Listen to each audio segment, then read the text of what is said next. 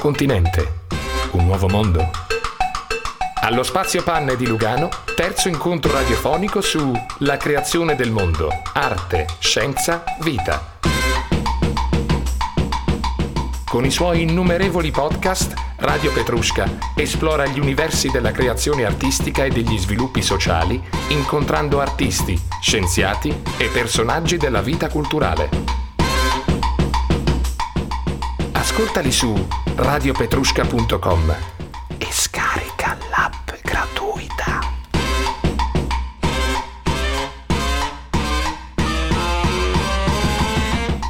Marcus Zoner incontra Cristina Castriglio per conoscere la storia della fondatrice del Teatro delle Radici di Lugano, nonché donna precursore del teatro in Sud America.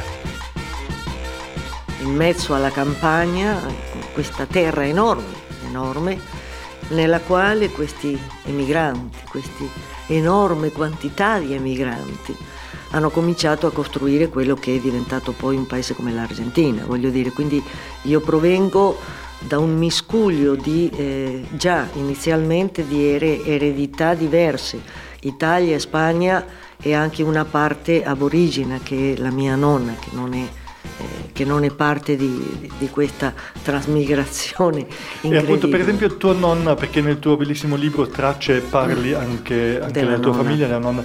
La tua nonna come me la immagino, come persona? La tu, nonna, tu la ricordi? È, ah sì che me la ricordo la nonna, perché la nonna era praticamente chi reggeva tutto, eh, quindi eh, me la ricordo assolutamente silenziosa però eh, lei aveva questo allure di parlare, lei parlava con le galline, con ogni uovo, con, sapeva distinguere il passaggio, del, non sbagliava mai col tempo, eh, poche parole, eh, non è stata mai la persona che uno potessi eh, legarsi per l'affetto profondo, ma per la sicurezza che ti dava mm-hmm. e quindi per questa sensazione di essere protetti, tenuti, controllati in riga. Mm-hmm. La nonna ha per me il, il valore primordiale, credo, di una maniera di utilizzare le parole.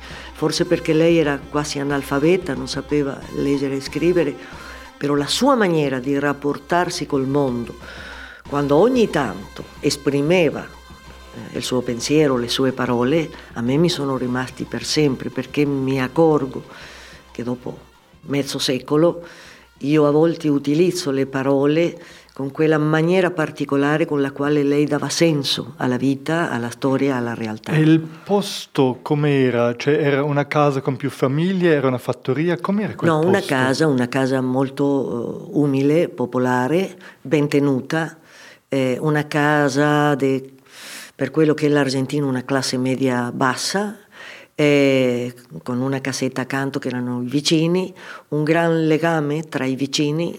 In un paese o fuori? No, un paese. paese. Era Quanti un paese. abitanti? Cosa diresti? Non ho la minima idea. Ma circa 50, 200, 1000? Eh, forse al tempo della mia infanzia potevano essere 1000, 1000. Ho capito. Potevano ho essere. capito. Attorniato di terra, Sì, di sì. terra che veniva coltivata da, da, da tutti. E la zona climatica come te la ricordi? Gli inverni secco? Gli inverni duri, secchi, piovosi, alcuni eh, fango eh, e secco in, in estate, molto caldo in estate.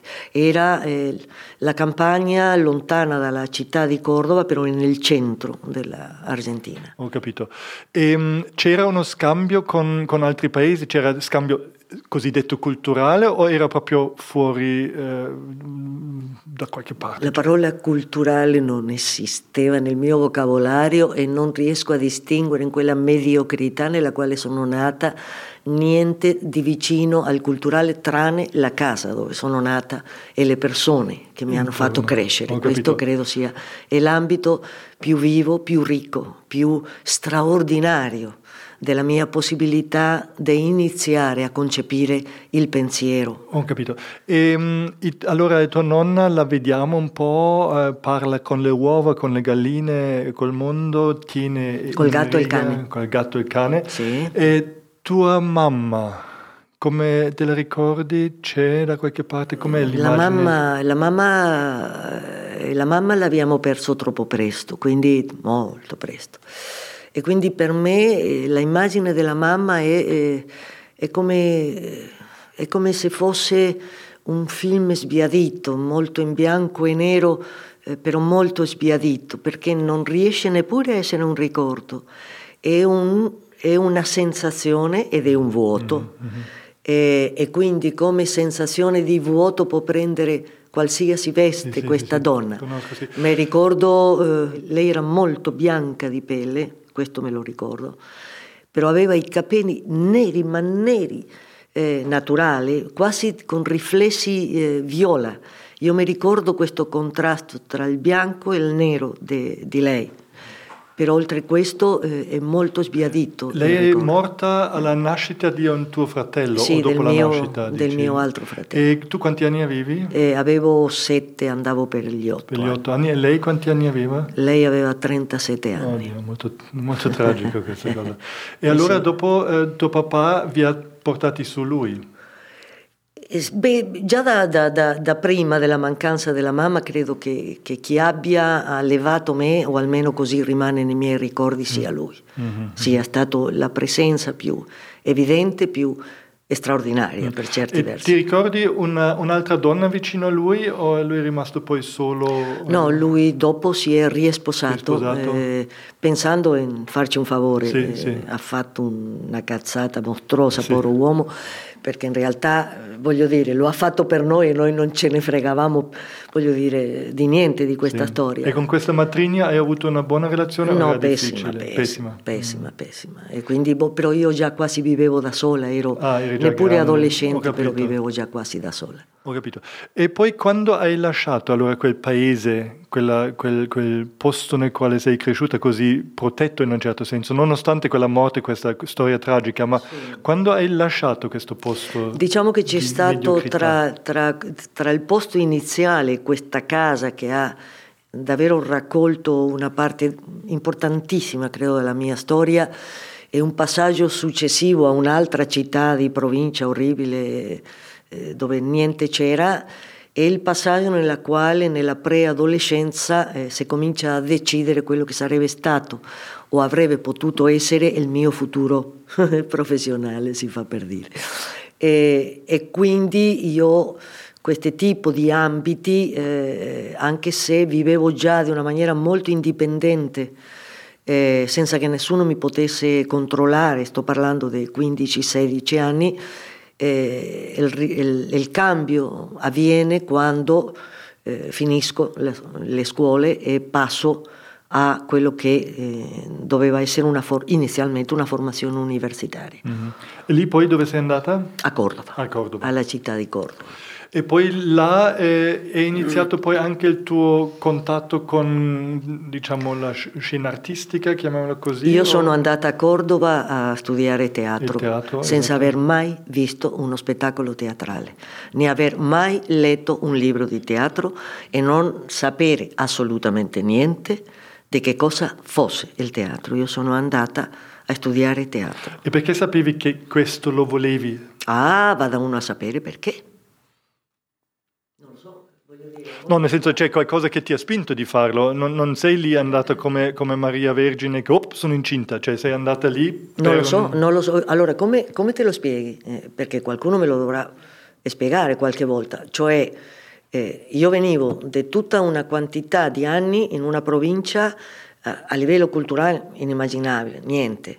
La mia unica dimensione di spettacolo possibile era vedere mio padre quando faceva mm. certe cose che era straordinario e, e, il circo mediocre mm, mm. e il cinema di pessima categoria. Questa era la mia dimensione della, uh, della immagine okay, capisco diventata. Bene, sì, ok, sì. ora bene, eh, mi è venuta una fissazione. Mm-hmm. E non ho molto chiaro, eh, io credo raccontarlo anche nel libro, quella che è molto divertente tra l'altro, perché la prima volta, eh, una volta già iniziato il ciclo universitario, che era molto particolare comunque in quel tempo, eh, che mi hanno portato a vedere uno spettacolo, a me mi è venuta la disperazione immediata perché subito dopo tre minuti ho detto mio Dio, ah, ho sbagliato tutto. Ma sai il casino che io ho fatto per convincere che dovevo andare a Cordova a studiare? Non era molto normale, non era comune in quel tempo no, no, e in quella situazione e dalla classe sociale dalla quel, quale venivo. E terra, una sì. donna, mm. una ragazza, ah. addirittura, voglio dire, 17 anni è è una bambina ancora, sì. cioè in quel tempo sto parlando degli anni, eh, fine degli anni 60. Quindi la prima volta che io ho visto uno spettacolo era per me tanto atroce quello che vedevo che mi ha sembrato che avessi sbagliato. Io non ti posso dire che cosa io avessi dentro di me in un immaginario possibile Adesso lo posso sapere mm, perché quell'immaginario è quello che ho fatto e come l'ho fatto. In quel momento no. Però mi ha servito perché vedere quello spettacolo atroce che ho visto. Ti ricordi cos'era? Eh sì, la locandiera di Goldoni era. E, e vederla così, dopo cinque minuti ho detto mai, ma proprio mai nella vita io farò qualcosa del genere. Non so che cosa farò e se si chiamerà teatro, se si può chiamare teatro, ma questo io non lo farò mai. Allora, eh, e non era neppure arrogante questa determinazione, era, era come un, eh, molto organico, molto Una fisico, molto intuitivo. Sì, sì. Eh, però il perché sono arrivata a iscrivermi dopo aver fatto davvero delle trattative incredibili per riuscirci, eh, non lo so molto bene. Qualche cosa che era al di là della mia capacità di capire e come molte volte mi è successo è come un elemento istintuale, come se fosse una pelle che, che, che mi contiene e che mi spinge uh-huh. e vado. A un certo punto facciamo un salto agli anni critici politicamente, no? dove, dove, dove, la tua carriera e anche la tua vita si sono eh, diciamo, interrotti in un certo senso, o dove, dove hanno subito un, un'alterazione, dove hai dovuto reagire. C'è una, una, una, logica in questo percorso al di là della situazione esterna che mi ha toccato vivere. In primo luogo perché eh, quella carriera universitaria praticamente è stata interrotta dopo un anno anche per decisione di un gruppo di persone che eravamo lì. E se non lo avessimo fatto, eh, la storia del teatro latinoamericano non avrebbe mai conosciuto il libro Teatro Libre, che è quello che è diventato la mia parte di esistenza in quel paese. Io non sento che la mia vita si sia interrotta né con le diverse repressioni, né con la persecuzione diretta, né con i salti mortali per riuscire a sopravvivere mentre uno faceva teatro. Io non penso, scusa, io non penso che la vita si interrotta o si interrompe, ma dico comunque un tipo di di via che uno si immagina, no? comunque si ha il sentimento adesso faccio questa cosa qui, poi c'è un, c'è un gruppo di teatro, si faranno certe cose lì comunque c'è stato come una curva, non un'interruzione della vita, ma comunque una cosiddetta carriera o la professione comunque si è piegata in un'altra direzione di quello che pensavi forse. No? È semplicemente il fatto che la nostra eh, necessità eh, evidente di essere anche parte della storia che stavamo vivendo, andava di pari passo con la maniera con la quale intendevamo il teatro da fare. Quindi a me non mi è mai passato per la testa in nessun momento, neppure adesso, che l'obiettivo della mia esistenza fosse una carriera professionale che doveva arrecarmi dei successi e stabilità, eh, mai, ma mai nella vita mi è passato per la testa.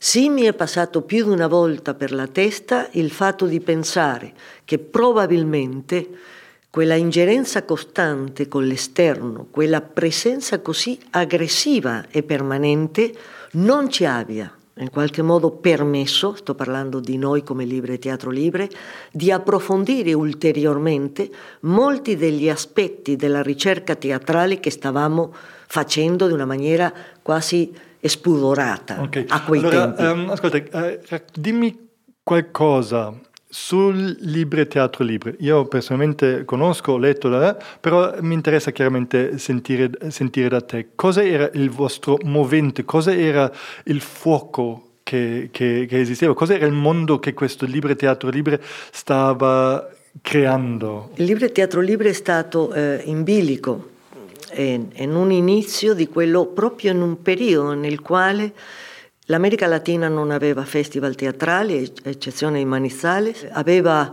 un solo gruppo storico, due, che Candelaria che ancora c'è, con Santiago Garcia, Patricia Rissa in Colombia, e quello di, di Cali, c'era eh, il gruppo Los Escambrai in, in Cuba in quel periodo, però non c'era quello che possiamo, che dopo praticamente dieci anni si può chiamare il fenomeno del teatro latinoamericano che è davvero straordinario. Quindi noi siamo stati quasi come i primi, voglio dire, no, dopo di noi sono venuti molti altri gruppi, compreso Giulia Scani, che tuttora per me è uno dei gruppi più straordinari che io abbia mai visto nel mondo, non in America Latina, nel mondo, quando parliamo di teatro. Quindi il Libre Teatro Libre aveva una serie di caratteristiche eh, contrastanti e apparentemente, anzi, evidentemente contraddittorie.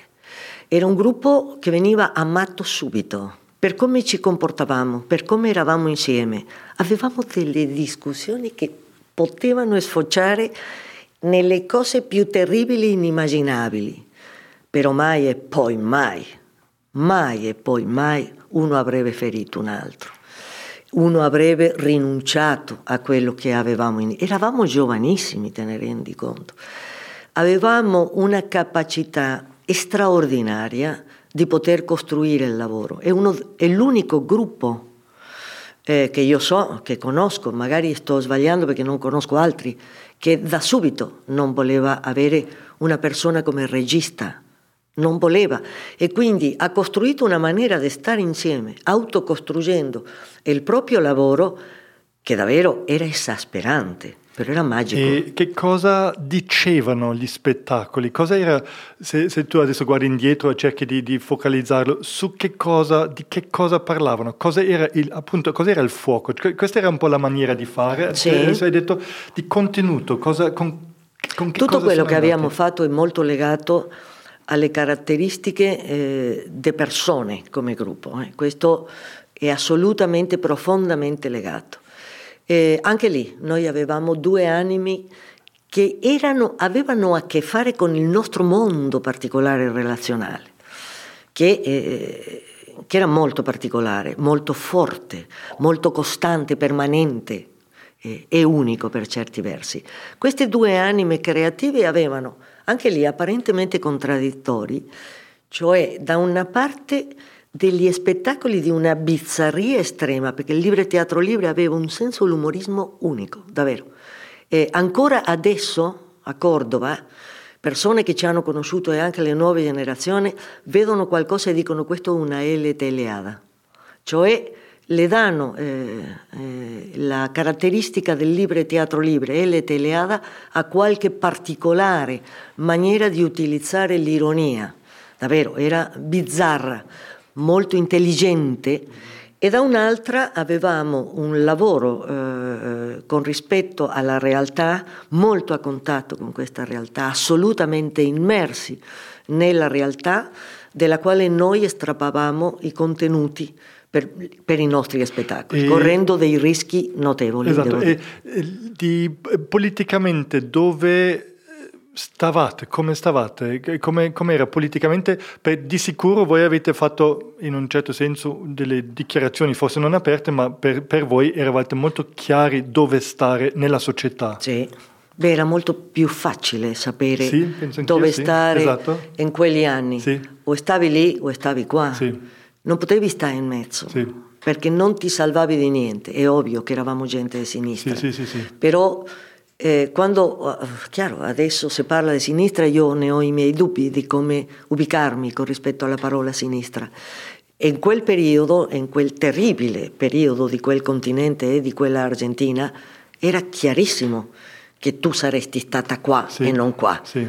E, e, quindi i, i due campi, con, con, variazioni intermedie, perché anche la lotta che si generava con rispetto al, al sopruso e al militarismo veniva eh, gestito anche di varianti diverse, anche di opportunismi e ta ta ta, però comunque eri di lì, chiaro, voglio dire, chiaro. non... Eh, Chiaro. E questa è poi stata, eh, sarà stata la, la, ragione anche per le persecuzioni.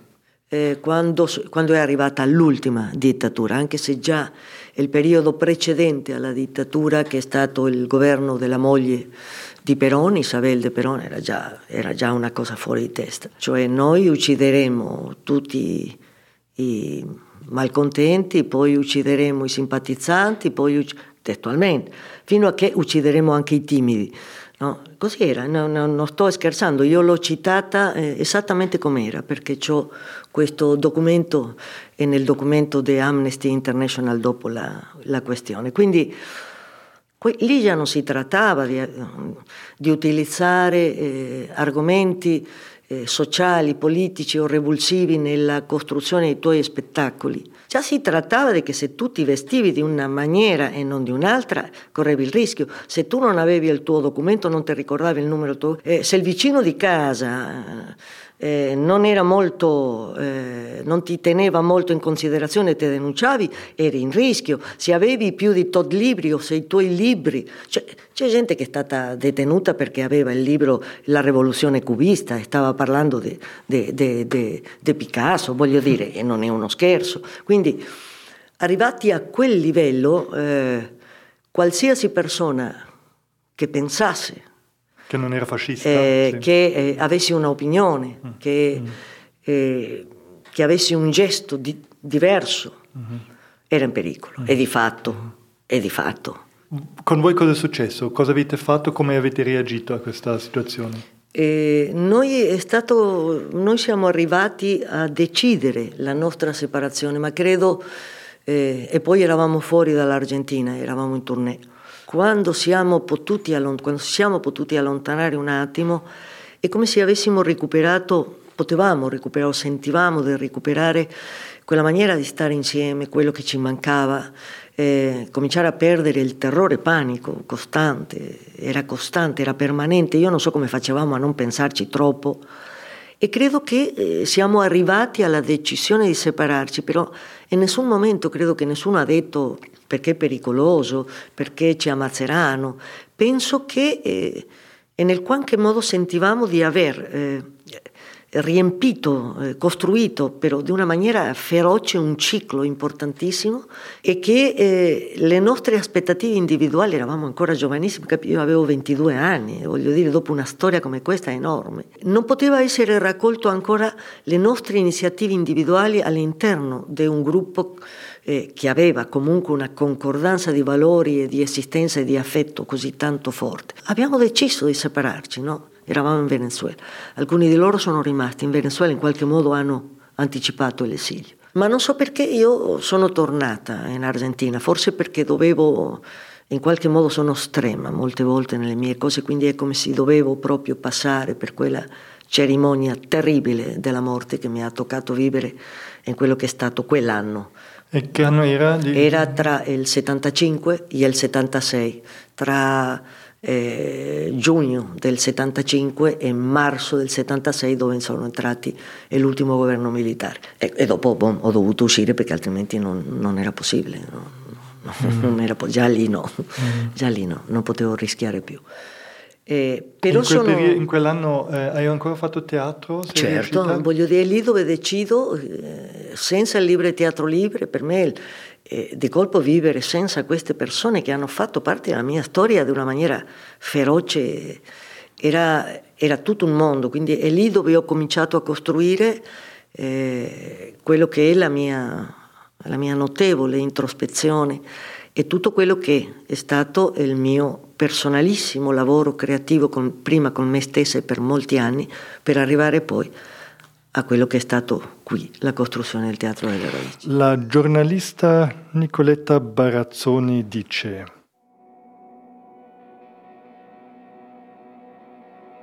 Cristina Castriglio è un concentrato di energia creativa e passionalità umana che sprigiona sin dal momento in cui le stringi la mano e la guardi negli occhi. Faccio astrazione dal suo paese d'origine, l'Argentina, anche per non politicizzare le ragioni che l'hanno portata in Svizzera. E poi perché non mi piace mettere le persone dentro una scatola etichettandole per porre in luce una data appartenenza. Per me la Castriglio è l'abitante e l'abitato di un mondo teatrale che si imprime sulla terra ruvida ma fertile, con la versatilità del sapersi elevare sopra i tetti delle case, lasciando un solco di conoscenza, un cratere seducente di mondi ancora da inventare e da scoprire, seguendo orme ben definite e non solo tracce del teatro con le sue contraddizioni e la capacità di scavare nell'animo umano.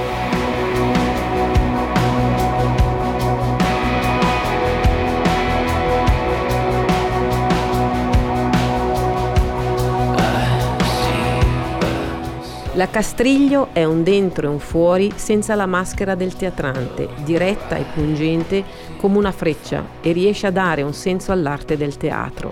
È un dentro che senti familiare nella sofferenza e nella lotta, è un fuori che riconosci nella semplicità e nell'umiltà di chi non si svende per tre monete d'oro, perché piuttosto rinuncia alle platee dorate, per costruire invece un teatro fatto col sudore della creatività libera e del vivere senza che diventi un teatro da portare in giro nel mondo della finzione.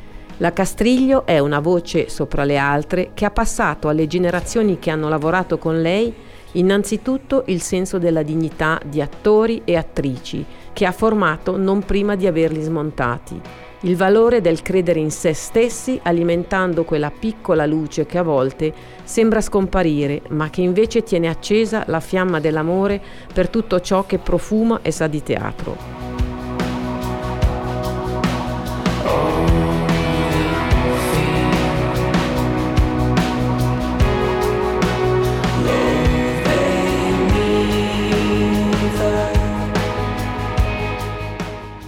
Quando scrive le sue pagine teatrali le trasmette agli attori, ai registi o ai drammaturghi, facendo leva sulle loro potenzialità senza escludere le loro debolezze che trasforma in forza. E queste cose le so perché me le ha dette chi ha lavorato con lei.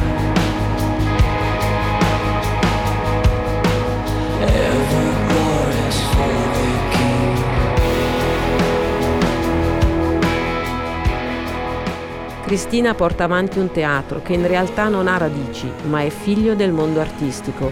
Potrei continuare, ma concludo dicendo che la sua voce è un richiamo per chi sente nascere la rassegnazione dovuta a questo mondo governato dal denaro a scapito della cultura. Cristina è un punto di riferimento come lo sono le coordinate terrestri per chi inizia un viaggio con se stesso e con il teatro. Una presenza vivida da restare immutata nel tempo.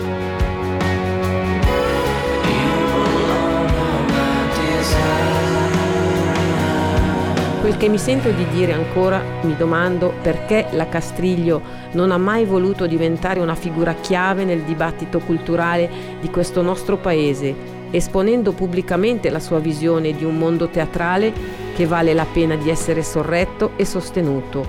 Ecco l'esilio, in un certo senso, se l'è forse un po' creato e imposto vivendo e lavorando qui.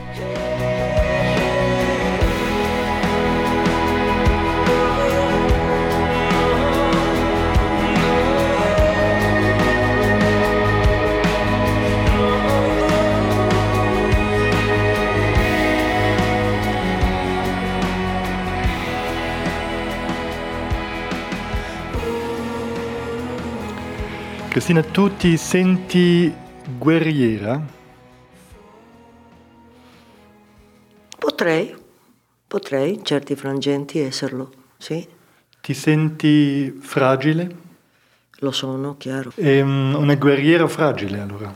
Sì, voglio dire, credo che tutti noi abbiamo, eh, abbiamo nel, nell'essenza di quel che siamo un, una serie di elementi che non, non sono in contrasto, voglio dire, eh, tanta forza, si ha bisogno per riconoscere la fragilità come per lottare. No? Quindi... Come eh, diresti la differenza fra uomo e donna, fra maschile e femminile? Cos'è per te questa differenza fra questi due? Mi piacciono, eh, mi piacciono le due parole, mi piacciono l'essenza dei due valori insieme. Se penso così, senza stare lì troppo a, a intellettualizzare, mi piace eh, vederli insieme, eh, non per vedere un uomo e una donna, ma vedere eh, l'essenza degli elementi più interessanti del maschile legati a quelli più eh, importanti del femminile agire insieme. Molto bello quello che dici. E cosa sono per te gli elementi essenziali del maschile e quelli del femminile? Il maschile per me è legato alla capacità organizzativa, alla, alla possibilità di estensione, alla maggior capacità di movimento, non sempre maggior libertà, maggior capacità di movimento. Ha una particolare maniera di utilizzo dell'intelligenza e della capacità di ragionare. E il femminile per me è legato alla cura, all'ascolto, alla, eh, non l'apertura del movimento ma alla estensione dello sguardo. Ha a che vedere con la terra e con il cielo. È una maniera particolare, diversa, di intendere eh, la capacità organizzativa e mentale. È più fluida e a volte meno schematica, credo. Il silenzio cos'è? Ah, il silenzio è, il silenzio è natura, il silenzio è, è quel che noi in realtà siamo e, e che difficilmente riusciamo a accettare veramente. Noi siamo il silenzio. E il tacere? Il tacere è, è una maniera di reprimere, che non è uguale al silenzio. Tacere esatto. non è il silenzio. Esatto. Tu sei stata eh, minacciata a morte di brutto in una situazione che nessuno di noi vuole vivere, anche situazioni che noi vivia, vediamo o capiamo o percepiamo in, in, un'altra maniera, altri contesti politici, altre, altre, un altro mondo oggi, ma che comunque vediamo che in diversi paesi del mondo ci sono ancora situazioni così, che sono catastrofiche proprio per la vita, per la vita quotidiana, per, per la vita pura. Tu a un certo punto hai dovuto fuggire da questo mondo. Questa fuga, la decisione, quando l'hai presa? Subito. Voglio dire, l'ho presa quando, quando, ho saputo chiaramente che erano andati a cercarmi mm. la seconda volta, perché la prima mi avevano preso per, per caso eh, però non avevano, per fortuna non c'era il computer, non avevano legato eh, la mia presenza, non avevo i documenti, cioè ero davanti a casa mia, immagina, e la seconda volta no, avevano già allegato le due cose, quindi sono andate eh, e sono venuti i parapoliziali a prendermi, quindi il che siano venuti i parapoliziali significava le macchine senza targa, cioè voglio dire io ero destinata a scomparire, chi veniva mm-hmm. eh, non con l'uniforme, incappucciati, con le mitre. Una... Ok, allora l'hai capito e poi come cosa hai fatto? L'ho capito, in realtà sono venuti, sono venuti a casa mia, però io ero il periodo che vivevo un posto un po' qua, un po' là, un po' là per sicurezza, anche se io non ero cioè avevo una vita pubblica anche che te devo dire. Io non avevo una militanza politica che giustificasse, semplicemente ero un'attrice che faceva un determinato tipo di spettacolo, quindi e poi perché ero una persona pensata, ero una persona pubblica già. Sì, sì. Quindi sono andati a prendermi a casa, a casa non c'era e sono, la voce d'allarma l'ha dato mio fratello, perché sono andate da lui. E per fortuna lui non, con i bambini, lui era pieno di bambini, ha fatto, non ha fatto oltre che bambini quell'uomo. E la decisione, voglio dire, cioè nell'arco di due giorni, cioè racimolare i soldi, poi sai, uno aveva in quel periodo costruito delle reti relazionali mm, eh, così forti, così importanti, che non si ripetiranno mai nell'esistenza. Sì. E nel giro di eh, due giorni io già mi ero allontanata dalla città e nel giro di tre giorni io già ero fuori del paese. Ho capito. Lì sei riuscita? Avevi paura? Ma sai, come ti posso dire? È che la paura è, è qualcosa di molto strano perché io ho avuto paura, io me ne sono accorta della paura dopo. Mm. Io ho vissuto un anno infernale nella paura, eh, uscendo di casa mia, non quando sono andati a cercarmi, io uscivo di casa mia, mm. salutavo le persone accanto come se io non le vedessi mai più al ritorno, cioè sì, sì, sì. come se fosse l'ultimo giorno. E se io non chiamavo per telefono entro una determinata mm. ora, mm. entrava una catena perché una delle possibilità di salvezza vuol dire che non rimanessi una scomparsa era che si desse l'allarme subito in modo mm-hmm. tale che il tuo nome venisse fuori. Mm-hmm. In mezzo a questa maniera di vivere che uno aveva bisogno di considerare la normalità e dove si sono costruiti all'interno di molte delle nostre personalità dei passaggi e delle fessure con i quali la vita dopo sta ancora facendo i conti. Quindi io non mi ricordo neppure se avevo paura. Mm, chiaro, eh, perché sono situazioni che bisogna gestire e non c'è quasi lo spazio non per hai, questa cosa. Non puoi c'è... permettertelo esatto, esatto, di sentire esatto. la paura.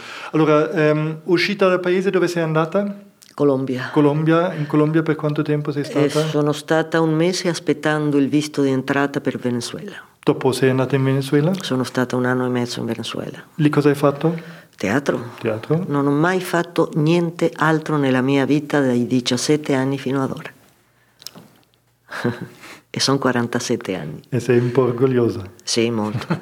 non dimentichiamo che in quel periodo c'era la questione Condor organizzata da Pinochet in Cile, dai militari argentini, da quelli del Brasile, da quelli di Uruguay, quindi anche io sono andata in Colombia e non in Brasile, perché non volevo andare in Brasile che mi prendessero in Brasile, voglio dire, che scherzo.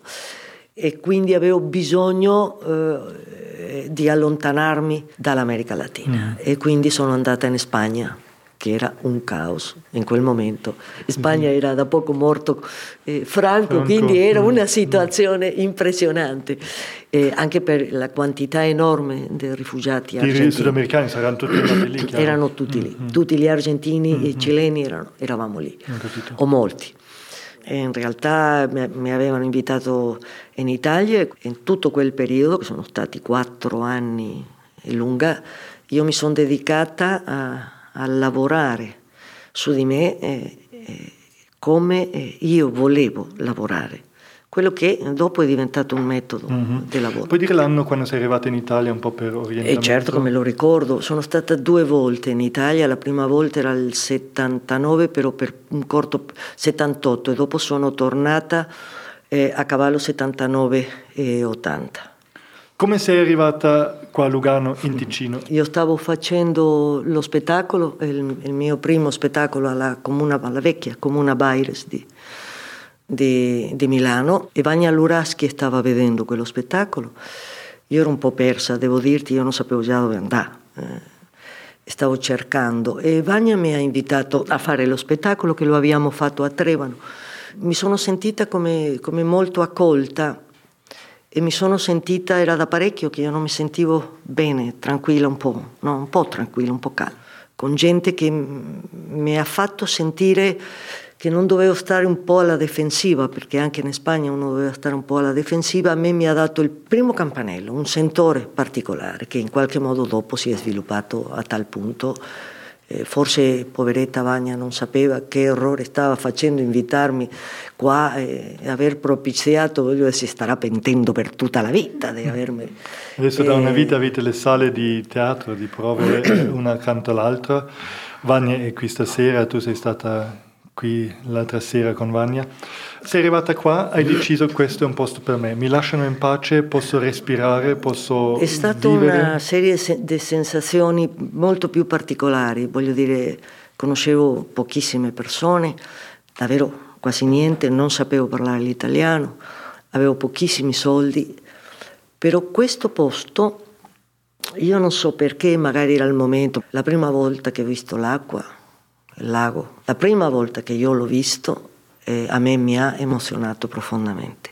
Ho capito lì che io devo vivere vicino all'acqua. È stata un'emozione profonda per me, vedere l'acqua lì che cambiava di colore eh, ed è un, è un rito che io mantengo tuttora. Ogni tanto vado e mi siedo lì vicino all'acqua. E il silenzio. Era silenzioso Lugano in quel tempo.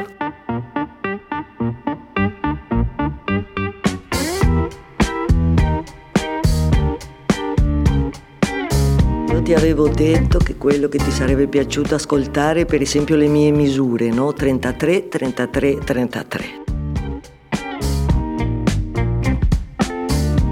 Credo di essere introversa e solitaria come una capra tibetana. Sono irascibile come un cigno bianco. I cigni neri sono più gentili.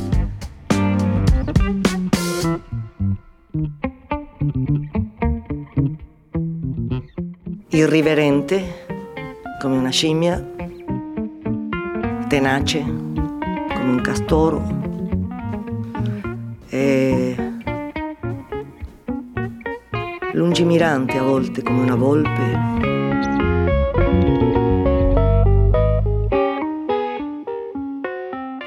Incomprensibile come un gatto pericolosa e aggressiva come uno scorpione del deserto. E ogni tanto molto simpatica, come un canguro. Un canguro simpatico, chiaro, non tutti sono simpatici. Sei tutto uno zoo in una persona. E infatti, tutto uno. Cambiato le tue monete, hai cambiato lingua, hai studiato l'italiano, hai cominciato questo, di creare questo mondo qui, eh, il mondo che è un mondo in verità eh, molto piccolo e nella sua piccolezza molto grande. Molto piccolo perché hai questo teatro qui vicino, avete questo eh, spazio qui vicino che contiene eh, non so quanti posti, eh, veramente 50 posti un mondo eh, molto ben circoscritto, diciamo, un, un mondo chiuso forse sua, nel, nel, suo essere laboratorio e poi aprendosi, eh, facendo spettacoli e andando in tornei. Lo descrive abbastanza giusto? Eh? Sì, eh, io credo che dipende molto da eh, che cosa uno desidera e vuole, no? quindi io ho avuto necessità di così come era una città piccola, mi piaceva che fosse piccolo, eh, me ne accorgevo che eh, all'inizio avrei potuto rimanere a Milano, avrei potuto andare, mi avevano invitato ad andare a Roma, a rimanere a Roma, eh, potevo tornare in Spagna.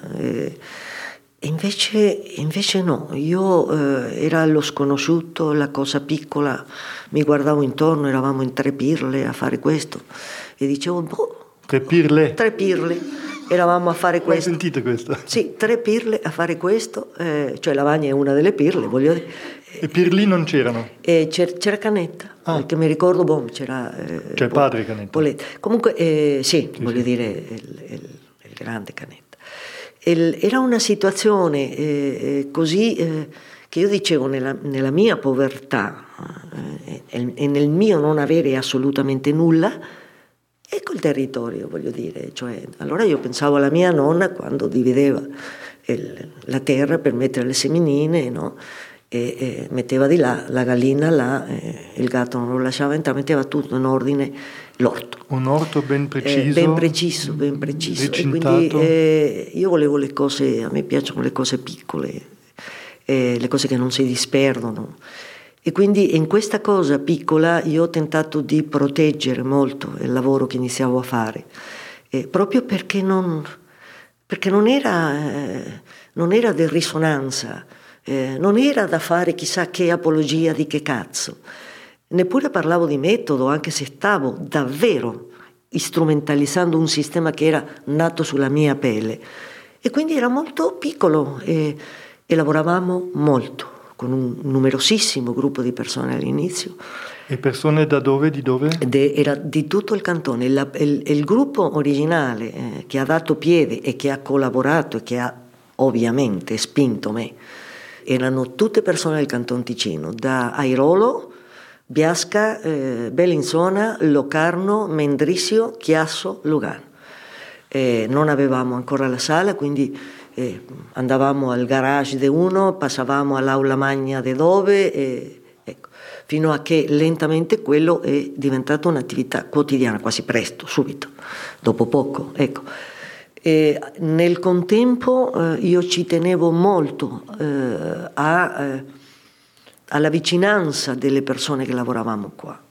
Davvero, le battaglie che abbiamo seguito insieme, che ha dato piede dopo a, a quello che si è chiamato Tasi, o, però queste battaglie nella quale eravamo implicati, c'erano i teatranti, pochi teatranti che dopo sono diventati un po' di più, eh, hanno, hanno per me anche costruito il senso di tutta questa storia, voglio dire, la battaglia che abbiamo fatto per avere le sale, e questo non me lo può negare Lavagna, voglio dire, lo si deve a me anche che ci sia la sala del Teatro Pan e non ti dico in che, lo potremo qualche Ma non volta vuoi, non vuoi lottare anche per un momento per una mia sala? Tanto bene, già che ci sei. Erano tempi, guarda, ci ha costato, eh, l'avere la sala ci ha costato, nel, nel nostro caso, sei anni di attività costante, delle riunioni eh, infernali, eh, delle riunioni infernali. Quando eravamo eh, eh, a un'altra, in una delle riunioni, io avevo fatto una dichiarazione per la radio che non, che, diciamo l'istituzione per non, RSI, diciamo. eh, non aveva gradito e siamo andati in riunione eh, per la questione ancora della sala e a me mi hanno detto lei via, non può stare nella riunione. Mi hanno buttato via, cioè voglio Fuori. dire perché, perché avevo fatto una... E allora io con grande lunghezza ho detto bene, solo se lei mi prende da questa sedia e mi butta, cosa che non avrebbe mai fatto. E quindi io non mi sono... voglio dire... Voi qui in Svizzera questo non si fa. eh, questo non si fa, però t- neppure voglio dire la ridicolezza che tu fai una dichiarazione e ti buttano, però quello ha provocato, non so perché è strana sintonia, eh, ha provocato che così come mi hanno buttato due volte eh, in una sala di riunioni per chiedere, per chiedere le sale, ha provocato un cambio di colpo o perché non ne potevano più. E certo, ti volevano Eh, farti zitta. sì. Però di colpo sono diventata molto simpatica. Eh, forse perché non urlavo, non- cioè voglio dire, l'ho detto con molta eleganza. Mi prenda in braccio e mi butti via, capito? Fuori. Cioè, non lo so, pure. Che di colpo la comacina è passato eh, alle nostre mani. E allora, io amavo molto, eh, amo molto quella parte della nostra storia, perché è una storia, io amo molto le storie personali, ci tengo alla mia storia personale, però sono molto legata alle storie comunitarie. Adesso, ancora tornando alla tua storia eh, personale, molto personale, eh, il teatro che hai creato qui il, eh, ha una linea molto precisa, un- una tematica molto precisa. Io eh, non ti ho visto forse la prima volta ver- veramente 25 anni fa, non mi ricordo più adesso, non posso dirlo con ehm, più gli anni, però ho visto tanti dei tuoi spettacoli. È una linea, uno stile, eh, un, un- un pensiero, un, una- un cuore che, che si riconosce attraverso eh, tutti questi anni. Di cosa si nutre questo tuo teatro? Cosa diresti? Credo che ci siano diversi argomenti con rispetto alla creazione nel caso del teatro delle radici, perché la- il, il presente è, è gran parte della mia vita. E eh, in primo luogo eh, la tipologia della formazione che quegli attori hanno, perché non è che diventano più bravi o meno bravi, si costruisce con loro eh, e con me una maniera di intendere eh, la propria esistenza eh, senza esporla, senza che quello diventi il, il quentito di me stesso, eh, senza che le nostre storie siano autobiografiche, tutto il nostro lavoro è costruito però profondamente a partire da memorie occulte di ciascuna delle persone che formano parte del lavoro. Esatto, e mh, le- lo chiami, l'hai chiamato, l'avete chiamato teatro delle radici. Tu dove senti che sono queste radici? Perché l'albero lo vedo, dove sono le radici? Esatto, ma dove? Dove sono? Nel senso tu come li, dove li percepisci? Chiaro, sotto, ma No, dove li percepisci? me- la mia storia. Le, Appunto. le radici e, e- le radici per me sono la mia storia. Appunto, appunto, è quello che intendo, cioè si sente, trovo molto questa tua storia, queste tue radici delle quali abbiamo parlato prima, si sente molto che questa pianta è cresciuta qua, quest'albero anche meraviglioso con, con- con tutti- tutte le foglie, con, eh, con i fiori, con, con la frutta che sta anche dando, cresce qui, è cresciuto qua, ma le radici appunto sono tuoi e non- questi non, non appartengono necessariamente a qui, cioè, cioè hanno un'altra provenienza e questo penso è anche la- una cosa estremamente fertile. Hanno diverse provenienze, voglio dire, quando tu cominci a mescolare eh, le identità delle persone che appartengono al lavoro, cioè tu devi pensare che noi per costruire un- uno spettacolo ci mettiamo un anno e mezzo, se non due anni. In una storia come la nostra, dove eh, la ricerca per arrivare a costruire uno spettacolo è più importante che lo spettacolo stesso, è chiaro che questo non è una garanzia di fare belli spettacoli, abbiamo sbagliato molte volte, però sì so che quell'humus nella quale si va alimentando, compresa la mia maniera di vedere le radici altrui, è tramite questo tipo di legame che noi costruiamo nel lavoro, che ha a che fare con una maniera di intenderlo, con una maniera di gestire il corpo, con una maniera di gestire se stesso, con una maniera di utilizzare la memoria personale, che è presente costantemente anche se stiamo parlando di mondi sconosciuti, è sempre presente la nostra memoria. Quindi il concetto delle radici, intesa come, eh, io so, le mie radici è la mia storia, però penso che per molte delle cose che abbiamo fatto ciascuno ti può dire le mie radici sono quello che io ho fatto, è, è parte di me, eh, perché non è scisso, non può essere scisso. Tu hai il sentimento che um, qui hai avuto libertà, la libertà per te qui c'è stata, c'è? Eh, la libertà in realtà è la gabbia che tu decidi di avere, mettiamola così. Questa è la libertà per me. Eh, è sempre una gabbia, ma la differenza è che è la gabbia nella quale tu vuoi stare. Ma tu sei chiaramente uscita da un paese dove la libertà si è sempre più ristretta, nel senso che sì. hai forse avuto un'infanzia, diciamo, libera, abbastanza libera, ma dopo a un certo punto si è molto ristretta. No? Tu sì, hai cominciato chiaro. a fare teatro, la politica, la situazione eh, nel paese si è ristretta fino al punto che ti ha espulso, la libertà era zero, fino al punto di sì, morire. Sì. A me questo paese eh, ha sempre rasserenato l'ho scritto, è il paese, il posto dove io ho smesso di sentirmi provvisoria, che già ti dico che è tanto, e ne sono profondamente riconoscente. Ma né, non dico solo questo paese, nella società al punto al quale è arrivato ci sono infinite maniere di tentare di costringere la direzione dei tuoi passi. Voglio dire, sai, farti aspettare vent'anni per avere una sala è una maniera di restringere il campo. Non avere accesso a determinate possibilità eh, con rispetto a, a un flusso determinato di spettatori è una maniera. E il cancellarti la poca, eh, la poca, solvenza economica per aiutarti a gestire il lavoro culturale che eserciti, eccetera, eccetera, eccetera, eccetera. Ci sono, lo sto vedendo dal punto di vista culturale.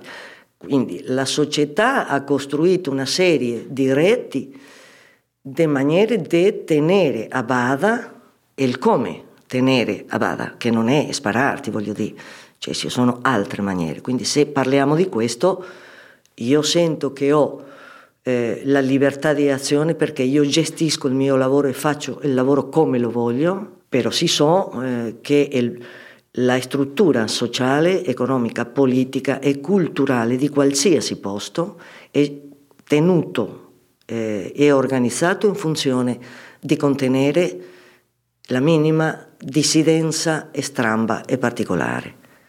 In assoluto, credo sia così. Grazie Cristina. Allora, Dio esiste?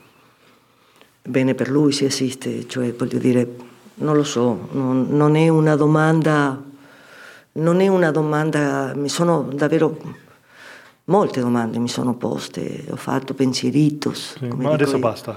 No, no, non su Dio, tante altre domande. Sì, ma Dio, dire, su Dio basta, vero? Cioè, i canguri sono, sono simpatici oppure no? Sì, ecco, sì, se... sì, ecco. no eh, Mangiarli soprattutto. No, non lo so e non è una mia preoccupazione. Ho capito, bene. Sì, credo, sì, credo eh, che l'uomo ha e molte volte non lo vede e dovrebbe vederlo, eh, tutta un, una parte spirituale che ha a che vedere con la sua essenza, che ha a che vedere al rapporto con se stesso, con, eh, che la stiamo perdendo, la perdiamo, la perdiamo, cioè a forza di guardare i telefonini ogni due secondi, a forza di... Eh, la perdiamo, perdiamo quella connessione con la parte eh, spirituale di noi stessi. Qual è la risorsa più importa- importante per la creazione? La vita, quella è la risorsa più importante. E la persona, ovvio. Il ricordo? La vita passata? Boh, la memoria, io ho lavorato tutta la mia vita su quello, quindi sicuramente quando dico la vita eh, non è semplicemente perché il cuore polsa. Eh o latte o batte, quando dico la vita è la vita con quello che hai vissuto, è questo. E ascolta, alla fine della vita ci sta la morte, penso abbastanza sicuro, anche se alle volte mi chiedo se è veramente così, però c'è chi dice che non esiste essere vivente che non sia morto o che non morirà. Allora la morte ehm, dov'è? Com'è?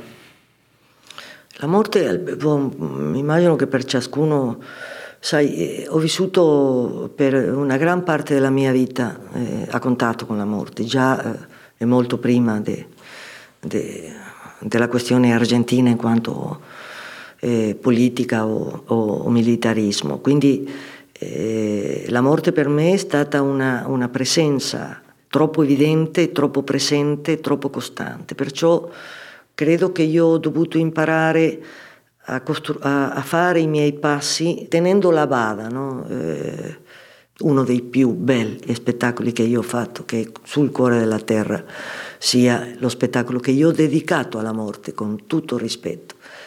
Perché eh, con tutto il rispetto, assolutamente perché la vedo, la vedo come una. Ma io le vorrei dare un calcio nelle palle, altro che rispetto. E, e quindi eh, voglio dire, sono passata passo a passo accanto a tutte le morti, tutte precoci, fino ad arrivare alla mia generazione la mia generazione non esiste più, io ho perso tutto quello che avevo, erano persone.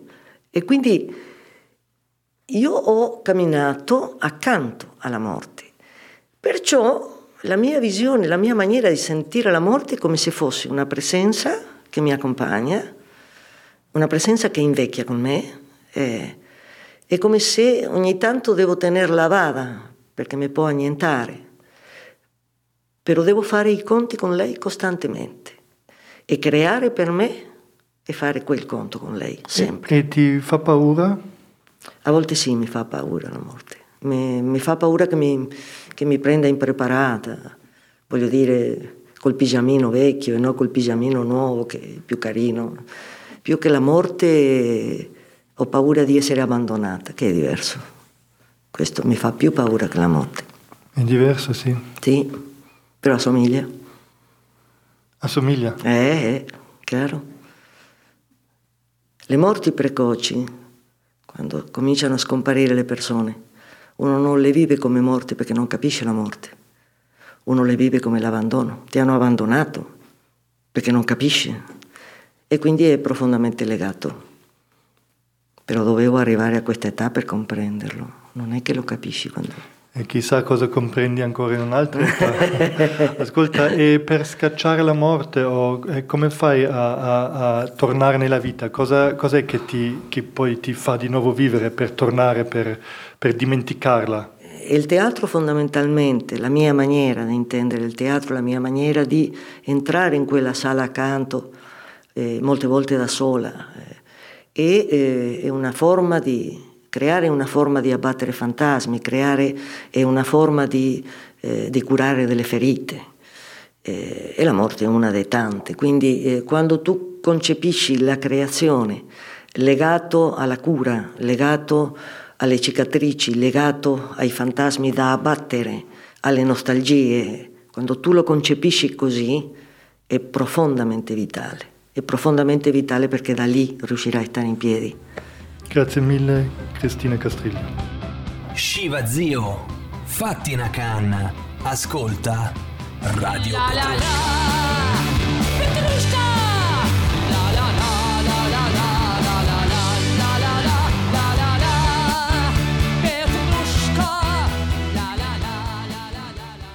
Questo podcast, podcast o podcast?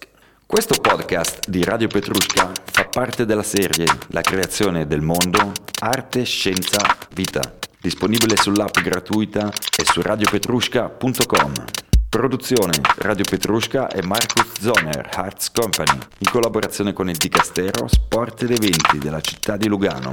Assistente di produzione Elisabetta Preite, collaboratori Carlotta Serafini, Luca Baggiante.